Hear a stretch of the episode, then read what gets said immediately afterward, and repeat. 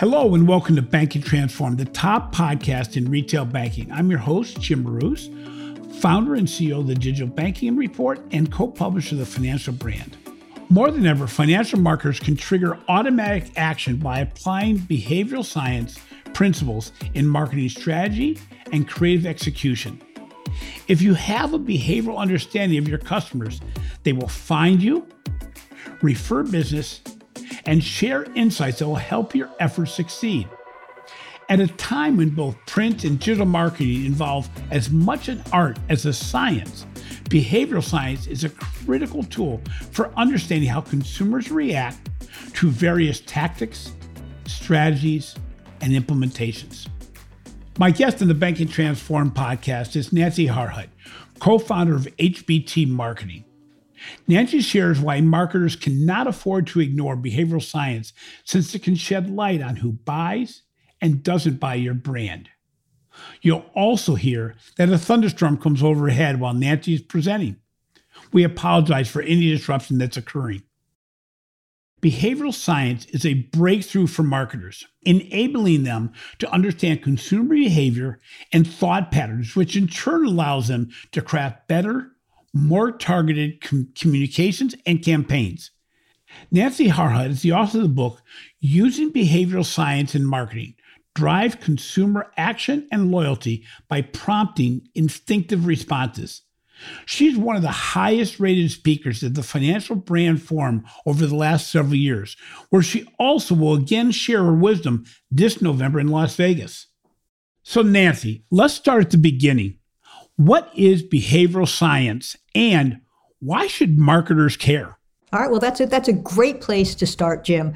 Um, so, behavioral science, very simply, is the study of how people behave. And behavioral scientists have spent a lot of time and energy actually studying how people make decisions. And what they found is really interesting. What they found is, is people, all of us really, men, women, young, old, rich, poor, very educated, not as educated, B2B environment, B2C environment, all of us rely on decision making shortcuts. Uh, it's a way to conserve mental energy because we couldn't possibly weigh every bit of information before making a decision, or we'd never get around to making any. So we've developed these hardwired behaviors and we kind of cruise along through life on autopilot. And when we encounter a certain situation, we default to these hardwired behaviors, giving them little, if any, thought. And the important thing for marketers is behavioral scientists have identified hundreds of these automatic hardwired behaviors, and some of them influence what we read, who we trust, and when we buy. And that's why it's so key that marketers get out in front of this, that marketers understand what the behavioral triggers are, and that they incorporate them into the strategies and the creative executions that they put out into the marketplace, because it will increase the likelihood that people will do what you want them to do. You know, so it's interesting because behavioral science isn't new, but it's not a static behavior. It's not something that once you know it, it's that way forever. How has behavioral science changed marketing from let's say a decade or more ago? Because I know you're you're a marketer by trade, and just as importantly, what has changed in marketing as a result of the pandemic? So, two really good questions, actually. So, I think one of the biggest changes I've seen in the last 10 years with respect to behavioral science uh, influence marketing is uh, behavioral science has entered the C suite. There are companies now that have chief behavioral science officers, um, and that's kind of a, a major thing. Now, when you think about it, it makes perfect sense because marketers are all about human behavior. They're all about influencing behavior. Behavioral science allows you to do that. So why wouldn't you want a, a C-level person at the table? But that's something that's happened really just in the last 10 years, maybe just in the last five. Now, coming out of the uh, pandemic, that's also been a very interesting time. You know, we, we went into this pandemic, and, and most of us have never really lived through anything like that before. So uh, we weren't sure what to do. When you talk about making decisions, we weren't sure what kind of decisions to make. And so we ended up relying a lot on social proof, probably even more so than usual. And social proof, of course, is the idea that um, when people aren't sure of what to do, they look around, they see what other people are doing, particularly other people like themselves, and, and they follow their lead. So if everyone was running out going, buying toilet paper, well, what? We went out, we bought toilet paper, right? We were hoarding toilet paper. You know, if people wore a mask, we wore a mask. If people didn't wear a mask, we were maybe uh, more inclined to not wear a mask. So we looked at what other people were doing. So social proof has, I think, been amplified uh, during the pandemic. But the other thing that happened during the pandemic is people's routines were interrupted and, and their um, their freedom was kind of restricted and suddenly you know you weren't doing things the way you used to be able to do them. You know you, you were being told what to do what you couldn't do. And um, that's a problem for people because people have a, a very deep innate need to be in control of themselves and, and their environments. Behavioral scientists call it um, autonomy bias and it's this really strong desire we have to not be told what to do. So, coming out of the pandemic, people I think are going to really want to uh, have even more autonomy than they normally would have because for so long they couldn't do certain things or they were told that they had to do certain things and their routines were interrupted. And now things are you know starting to get a little bit back uh, towards normal. And uh, people are going to really want to be able to exert influence and have control and make decisions for themselves. And so, marketers should really embrace autonomy bias, the idea of autonomy bias in their marketing. How do you do that? You do that by giving people choices. You do that by reminding people that they're the ones in control. So those are some of the things that I think we're going to see a lot more of uh, in this period immediately following the pandemic. You know, Nancy, you say people often rely on decision-making shortcuts. But does this also apply to decisions as they relate to finances, money, and where people bank? So sadly, the answer is yes. Like we would like to think that when you're uh, making a decision about money, about finances, that's the time when you're really making a well thought out, well considered decision. And sadly, that's not always the case. Very often, people are making decisions based on emotions. Uh, it's emotion that drives the decision, and then later they justify their decisions with rational reasons. They'll tell themselves a rational reason for why they did something, or they'll tell other people if other people ask. But it really is emotion that that drives a lot of our decisions. Now, I don't want to say that you know people never ever ever put on their thinking caps but very often they're not really thinking through what it is they're doing. They're not weighing the pros and cons. They're not putting together a list of you know uh, cost and benefits. They're they're really just kind of uh, going with their emotions. And I think that's why you know what happens. Uh, it, we see people who are what's the phrase? They're uh, buying high and selling low. You know, yeah. which is uh, not what they should be doing, or they're sitting on a pile of money uh, in a checking account because they're afraid to maybe get into the market, or or maybe they carry a different uh, a certain kind of credit card because of how they feel about that credit card or what they think that card says about them. So very often people are making decisions for emotional reasons and um, that applies to, to money decisions and financial decisions as well. And they're, they're just kind of responding now and justifying later or rationalizing later. Well, you know, it's interesting. As we were getting on before the podcast, we talked about the fact that we had had Dan Ariely on the show before, and he talks about irrationality. He says it's in finances, it's just everywhere. You know, in your book, you have 17 chapters. It's a it's an amazing book. And you have 17 chapters that talk about the principles and characteristics of behavioral science as applies to marketers. As bank and credit unions are always looking to acquire new customers, build stronger relationships, and create loyalty over time. Can behavioral science really help financial marketers accomplish this? I believe that it can. In fact, I have uh, clients in the financial services space, and I've seen it actually help. So uh, I'll give you two examples. I was doing some work for a small community bank, and they had wanted to acquire more checking account customers. No surprise, right? And yeah. um, they they used a combination of social proof and the reason why. So social proof we just mentioned earlier is this idea that when we're not sure what to do, we look to others and we follow their lead.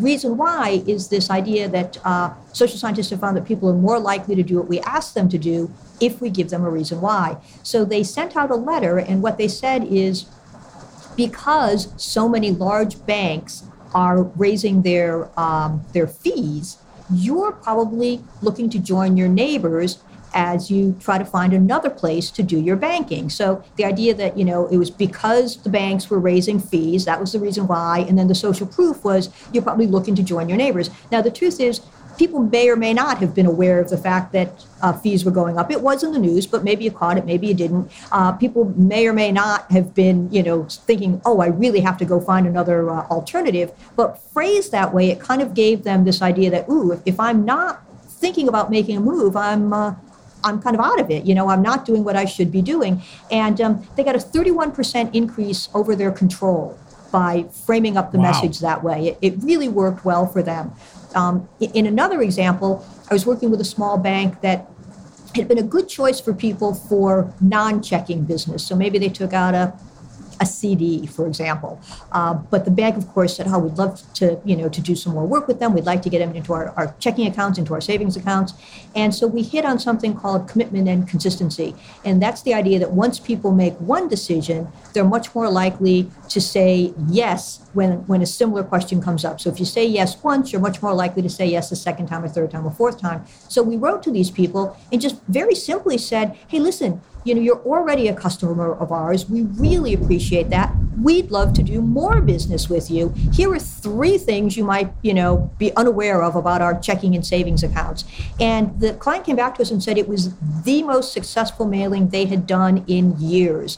And it was really just acknowledging, hey, look, you're already a customer. How about doing some more business with us. But that idea of commitment and consistency, of planting it, you know, uh, in somebody's mind. Oh yeah, that's true. I already did make this decision. I don't really need to think it through again. I'll just follow through. Uh, you know, follow through accordingly because I've already made the decision. So it worked very well for them. So I think when you when you apply behavioral science along with marketing best practices. You want to have the right list and uh, you want to you know tee up your benefits. But when you add the behavioral science to the marketing best practices, it really is a win-win combination. You know, it's interesting. If you take the opposite of that, where people maybe are changing their decision making, you know, we we find in the banking, consumers are now diversifying the number of organizations they work with, opening new accounts with organizations like Chime, PayPal, SoFi, and others. Now, what does behavioral science tell us about these types of patterns? People checking out and maybe kicking the tires on things, especially in a digital world that's so easy to open new accounts. And more importantly, how can legacy financial institutions actually combat this trend of customers trying out other organizations? Yeah, that's. I mean, that is definitely uh, you know an issue uh, for for your listeners. So I, I think that the reason we're seeing people flock to some of these new providers can be traced back to novelty. So the human brain craves the new and the novel. And the reason the human brain craves the new and the novel is when we find something that we think is new, it releases dopamine in our brains. And dopamine is often considered the feel good chemical. So we get a, a, hit of dopamine, it feels real good. And as a result, we're kind of jonesing for that next hit of dopamine. We're, we're looking for that next new thing because when we think we found it, we get this really good feeling. So we've got these new providers out there, these new ways of doing business, these new, new ways of banking. And we're like, oh, I'm to I'm gonna check that out. I'm to get me some of that, you know? And I think that's uh, that's what accounts for a lot of interest in some of these, you know, these new players in the market. Now, a legacy uh, bank or credit union, they might want to tap into something called framing. And uh, framing is all about how you serve up the information, the, the words that you choose to describe your product or your service or your, you know, your, your value proposition. And so what you might want to do is you might want to talk to your customers about what they might lose if they leave right? So, you know, you might be thinking, ooh, the grass looks a lot greener over there, but, you know, are you sure it's going to be? And if you leave, you know what you're going to be leaving behind. You're going to be leaving behind the you know the uh, the customer service here that you know and trust. You're going to be leaving behind the you know the quality products that you've relied on all these years. You know you're, you're going to be leaving behind the relationship where we know you and and uh, you've done business with us in the past. And you're going to be going someplace else where you may not find those things. And um, so framing things in terms of what you may lose if you leave can be very helpful, I think, for, for a legacy provider. On the other hand, you know, you, would flip that around if you were trying to get somebody to, to leave where they are to come to you, it would be all about if you don't make this move, uh, you'll you're going to miss out on things, right? You're never going to be able to take advantage of our new technology. You're never going to be able to experience this new way of doing things, you know. So how you frame things uh, is really you know dependent on what it is you're trying to get someone to do and, and who it is that's putting that message out there. But again, people are, are flocking to the novel. And if you want to keep them where they are, you want to talk about why the novel, why the new thing may not be so good, and what you might lose if you make that move. You know, it's interesting. Your book is is is large. It's got so many ideas, but so many I'm not going to call them rules because they're really principles, but so many ways that a marketer can improve what they're doing, can improve their communication, can improve their headlines, their emails, everything else. But from your extensive research, and especially as we've gotten into more of a, a digital realm, especially after COVID, how important today are simplicity, speed, empathy, and physical convenience in today's marketplace? So I would say that those are very important things, and there's a, a, behavioral science reason why I say that. So simplicity, you know, the human brain actually does prefer things that are simple. Um, behavioral scientists talk about something called cognitive fluency, which is kind of a mouthful of a term, but it basically means that people prefer things that are easier to think about and easier to understand. But they don't just prefer them; they find it. Um, they find that they're more confident making a decision about things that are easier to think about and easier to understand. And so if something is simple, it's going to be easier to think about. It's going to be easier easier to understand. People are going to feel more confident making a decision about it. So um, so that's a very important thing. Uh, when we talk about speed, that's another thing that human beings love. We are very present focused. We don't like to wait. We want you know immediate gratification. Copyblogger li- lists the word uh, instantly is one of the top five most persuasive words in the English language. Instantly. Uh, World Data, which, mat, uh, which measures about, I think, I don't know, 40 billion emails every year, found that if you put the word minutes in a subject line, you can get a double digit increase in your opening rate. Like everybody is focused on speed. They want it now, they want it yesterday, right? That instant, immediate gratification. And then, of course, empathy I think any marketer can win if they just demonstrate to their prospects and their customers that I get you, right? I understand what you're going through. I understand what your needs are. I understand what your situation is, what you're what you're looking for. I get it. You know, it's not all about me and what I want to sell you. It's about you and what you need. And, and I understand you. And because I understand you, you're going to feel a lot more comfortable doing business with me. You're going to feel that it's a good choice. You're going to feel that you're going to get what you're looking for because the marketer obviously has demonstrated that they understand you and your world. So empathy is really important. You know, in your book, you have chapters on the power of creating urgency and exclusivity, as well as the importance of value transfer and reciprocity in marketing. How can financial institutions leverage these strategies when so many consumers view financial institutions almost as a commodity or almost like they're all the same? Yeah, that, that is a good question, and I know that's something that banks and credit unions struggle with. But um, there are times when you can use something like urgency or exclusivity or, or, reciprocity to help move the needle. You know, the idea of urgency, uh, you know, you want to talk about deadlines, you want to talk about uh, limited availability, you, you want to um, talk about, you know, limited options. So, you know, maybe there's, um, you know, maybe there's a rate that's about to go up, you know, if, if you don't get in at a certain time, or maybe there's a certain number of, um, I don't know, free safety deposit boxes, and once they're gone, they're gone. But, you know, that idea of, of urgency can really make people move.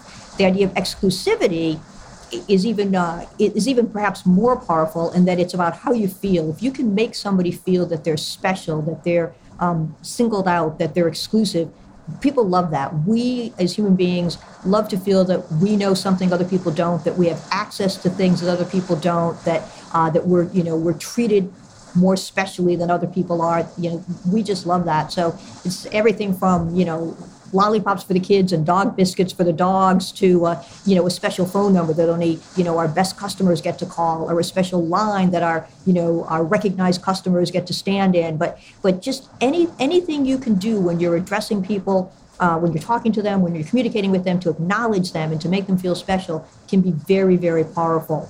Um, and then the idea of reciprocity uh, that's that whole idea of if you do something for someone or if you give someone something, even if they didn't ask for it, uh, once once they have it, they feel like they should return the favor. You know, human beings are, are very civil in that respect. Somebody does something for you, you feel you should do something for them. If somebody, you know, sends you a, a Christmas card or uh, you know takes you out to lunch you feel got to send them a card back. I've, I've got to you know pick up the uh, the lunch bill the next time we go out to lunch. Like we just like to answer in kind what someone does for us. So if uh, you know if there's a financial institution out there and they've got a series of how-to videos you know you know how to apply for the best mortgage how to determine you know how to save for your child's education you know whatever it is you're putting that information out there for free people are taking advantage of it. And then when it comes time to actually do some business who are they going to return to? They're going to return to the, the people that actually helped them when they needed it, that had that information out there.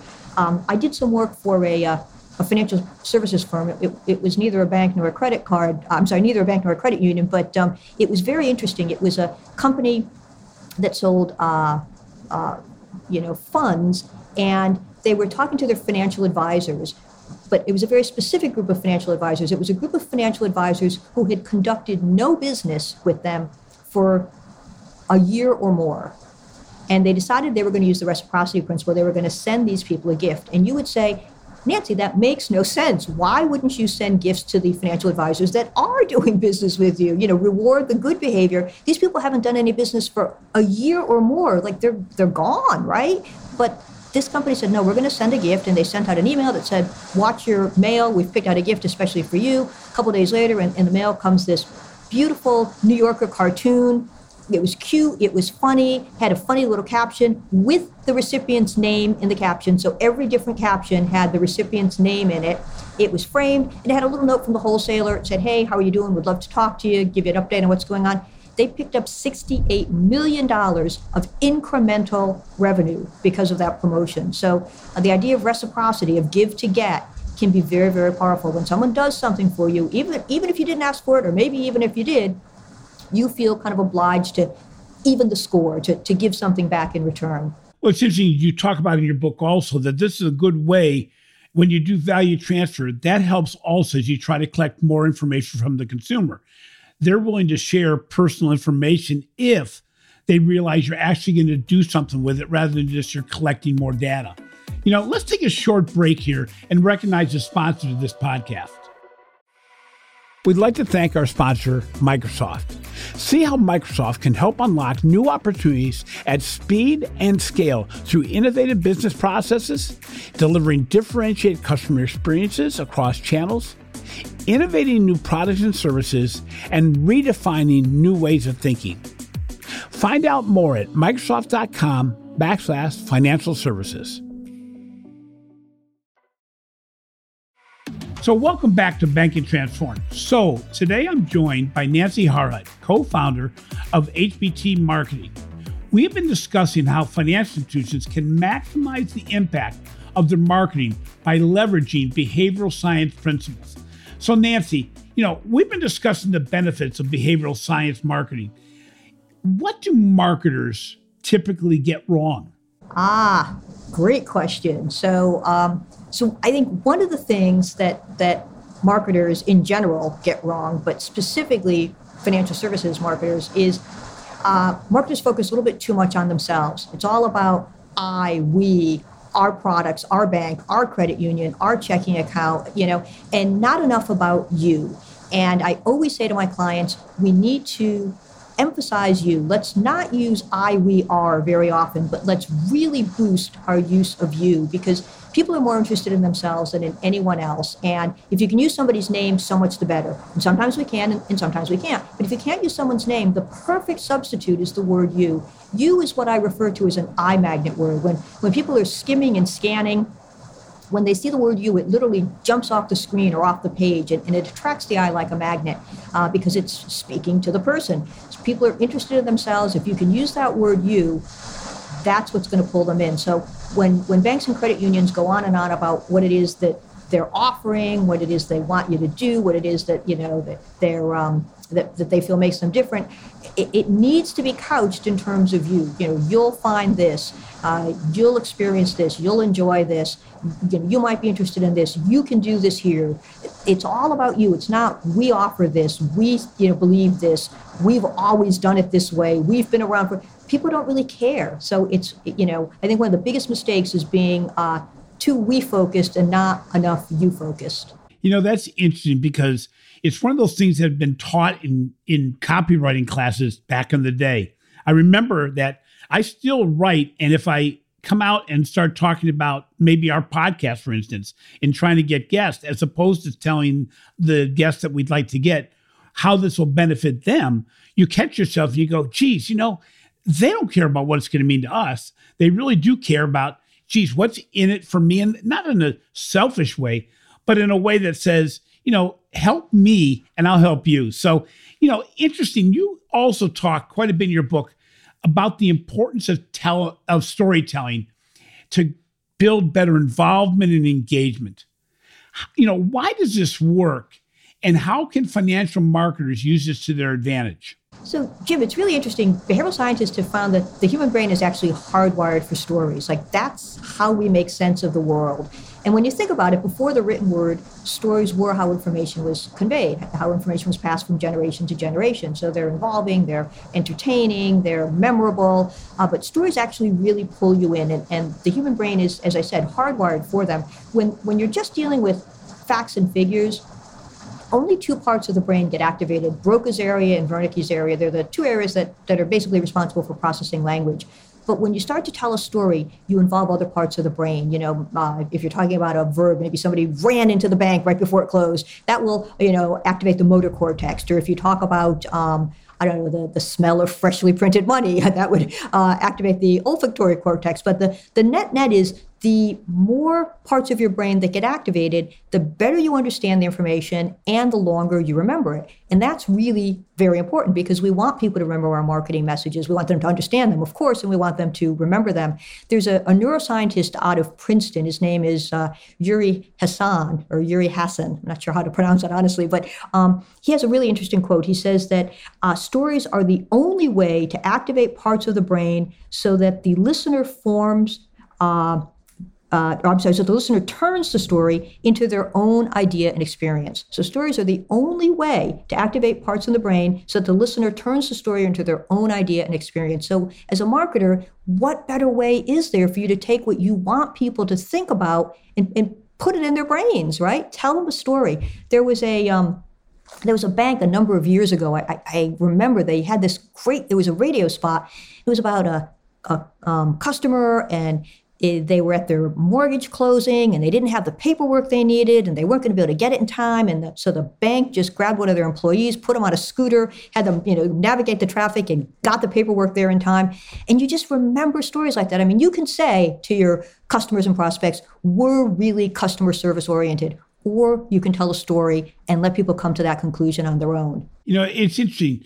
One part of your book you talk about something i fully don't I don't understand completely, but you talk about the motivating uncertainty effect. Can you tell our listeners and me um, what, how a financial institution might use this to their advantage as well as what it is? Yeah, well, it's interesting. It's another one of those pieces of behavioral science that marketers might find a little counterintuitive. So, uh, researchers at Chinese University in Hong Kong found that people are more likely to complete a task with an uncertain reward. So a lot of times in marketing, we think if if we incent people, if we say, look, if you do this, I'm going to give you that. That's going to work, and, and we know that it does to you know to a certain extent. If you know do X, and I'm going to give you Y. But what researchers found was if you're not really sure whether or not you're going to get Y or what Y is, like if, if the reward itself is uncertain, you're not sure if you're going to get one or or what it actually is that you're going to get, that can that can be more motivating. This quest to find out, you know, is the thing that can be much more motivating. And um, we did some work for a client. They were trying to increase the uptake of mobile banking. And so we said, you know what, sign up for mobile banking, and we're going to give away a certain number of um, of iPhones, and they exceeded their goal by 71%. Uh, you know, and, and it was not everyone obviously was going to get one of those iPhones, but it was better than saying to everyone you're going to get a you know a five dollar statement credit or something. You know that would have been a, a predictable award. Uh, or, but the thing is, sometimes it's the it's the unpredictability that can really be motivating. It's that am I going to win? What am I going to win? Feeling. So um, so you can absolutely motivate people with uncertain rewards. You know, it's interesting. You, you mentioned that sometimes some of the behavioral science recommendations may seem counter counterintuitive. And you just gave an example. Are there any other examples of those counterintuitive recommendations that are actually principles that should be embraced by marketers? Sure. So that was certainly one of them. Uh, you know, when we talked a little bit about that idea of reciprocity, like why am I going to give a gift to the people who aren't doing business? That was kind of counterintuitive. But one of the biggest ones, I think, is uh, loss aversion. What behavioral scientists have found is people are actually twice as motivated to avoid the pain of loss as they are to achieve the pleasure of gain. But in marketing, we're all about the gains, aren't we? We're, we're all about the benefits, the, the gains, the advantages, all the wonderful things that will happen if you just do what I'm asking you to do. And uh, so, you know, very often I'll, I'll write copy and a client will say to me, Oh, can we just change that around a little bit? Let's make it more positive. And the truth is, sometimes a little bit of negative actually is what's going to motivate people because people are more motivated to avoid the pain. So uh, maybe it's as simple as saying instead of take advantage of this, we say don't miss this, don't miss out on this. You know, little. I'm not suggesting we walk away from benefits wholesale. I would never suggest that because we know that benefits are important and benefits work. But a little well placed loss aversion can go a long way, and sometimes that can be counterintuitive. You know, sometimes instead of saying, this is what you're going to save if you act today, we want to say, this is how much more it's going to cost you if you wait until tomorrow. You know, it's it's kind of not necessarily emphasizing the positive, but motivating the uh, the behavior because people want to avoid losses. They want to not make mistakes. You know, we're getting near the end, and I'm wondering if you're to give one major recommendation, what would it be to tell our listeners that they could take from your book and why it would matter? In other words, what's one thing the financial institutions really need to do now? Well, I think one thing that, that uh, financial institutions need to do is they need to realize that even though they're talking about a very serious subject, even though they're talking about money and finances, people's you know financial futures, uh, their customers and prospects aren't always making well thought out, well considered decisions. They're they're cruising along on autopilot. They're not really thinking things through. And so anything a bank or a financial institution can do to make information um, more more salient to, to, to, get people to notice it more and to make it more understandable make it easy to understand and uh, and to just help you know prompt people to take the behavior that they should take because it would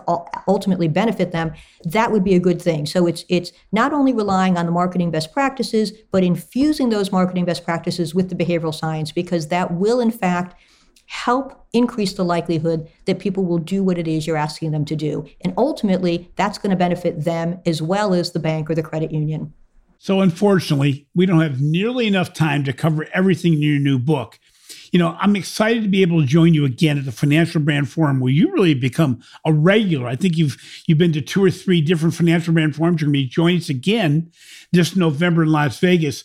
For those who can't attend the Financial Brand Forum, how can listeners to the Bank Banking Transformed podcast not only get your book but learn more about what you can share to the to banking industry? Sure. Well, I, I, certainly I hope I see everybody at the at the forum because it is well worth your time. But if for some reason you can't make it, uh, I'd love to connect with you on social media. You can find me on LinkedIn. My name is Nancy Harhut. You can find me on Twitter at nharhut.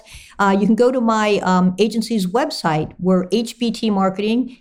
HBT stands for Human Behavior Triggers. So you can find us at hbtmarketing.com. We're based in Massachusetts. HBTMKTG.com. We abbreviate marketing. And then uh, would love it if people want to pick up the book. Uh, you can find it on Amazon. Uh, this morning it was the number one new release in business marketing and the number one new release in uh, consumer behavior. So that was pretty cool. That's you can also find cool. it. At, you can also find it at Kogan Page. They're the publisher, and um, at the end of this month, uh, on August 30th, it will be available everywhere in North America that fine books are sold your Targets, your Barnes and Nobles, your airport bookstores. So, uh, but you know, nothing like pre-ordering to help the author. So uh, order go. one up right now. you know, Nancy, it's been so great to have you on the show today. You know, I, I you, you share so much, and and as you mentioned uh, to me before we started, the book is is really a large textbook. But the reality is, as I read through the the, the pages ahead of time, it, it's you break it all down in such a way that you can take a chapter at a time and improve the way you market. And it, it's a whole lot easier than than learning everything about ai and all these other things. You know you you give a lot of case studies a lot of examples that really make it so that you can take away so much from your book. So again thank you so much for being on the show today and i really appreciate you being on. Thank you. I really appreciate it too. Thanks for listening to Banking Transformed, the winner of three international awards for podcast excellence. If you enjoyed today's interview, please take some time to give our show a five star rating. Also, be sure to catch my recent articles on the financial brand and check out the research we're doing for the Digital Banking Report. This has been a production of Evergreen Podcast. A special thank you to our producer, Leah Haslage, audio engineer, Sean Rule-Hoffman, and video producer, Will Pritz. I'm your host, Jim Marous. Until next time, remember the aim of selling is to satisfy a customer need. The aim of marketing is to figure out what that need is.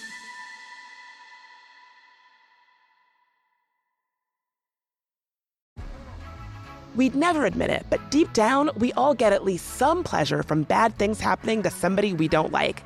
History's full of stories about bitter enemies being mutually horrible. Usually, nothing good comes of it. But sometimes, sometimes, you get soul singers James Brown and Joe Tex, or 17th century nun Sor Juana, and the entire Catholic Church duking it out and dramatically changing our world. On Beef with Bridget Todd, we tell the stories of those petty feuds behind some of the greatest art, innovation, and global events. Listen to Beef wherever you get your podcasts.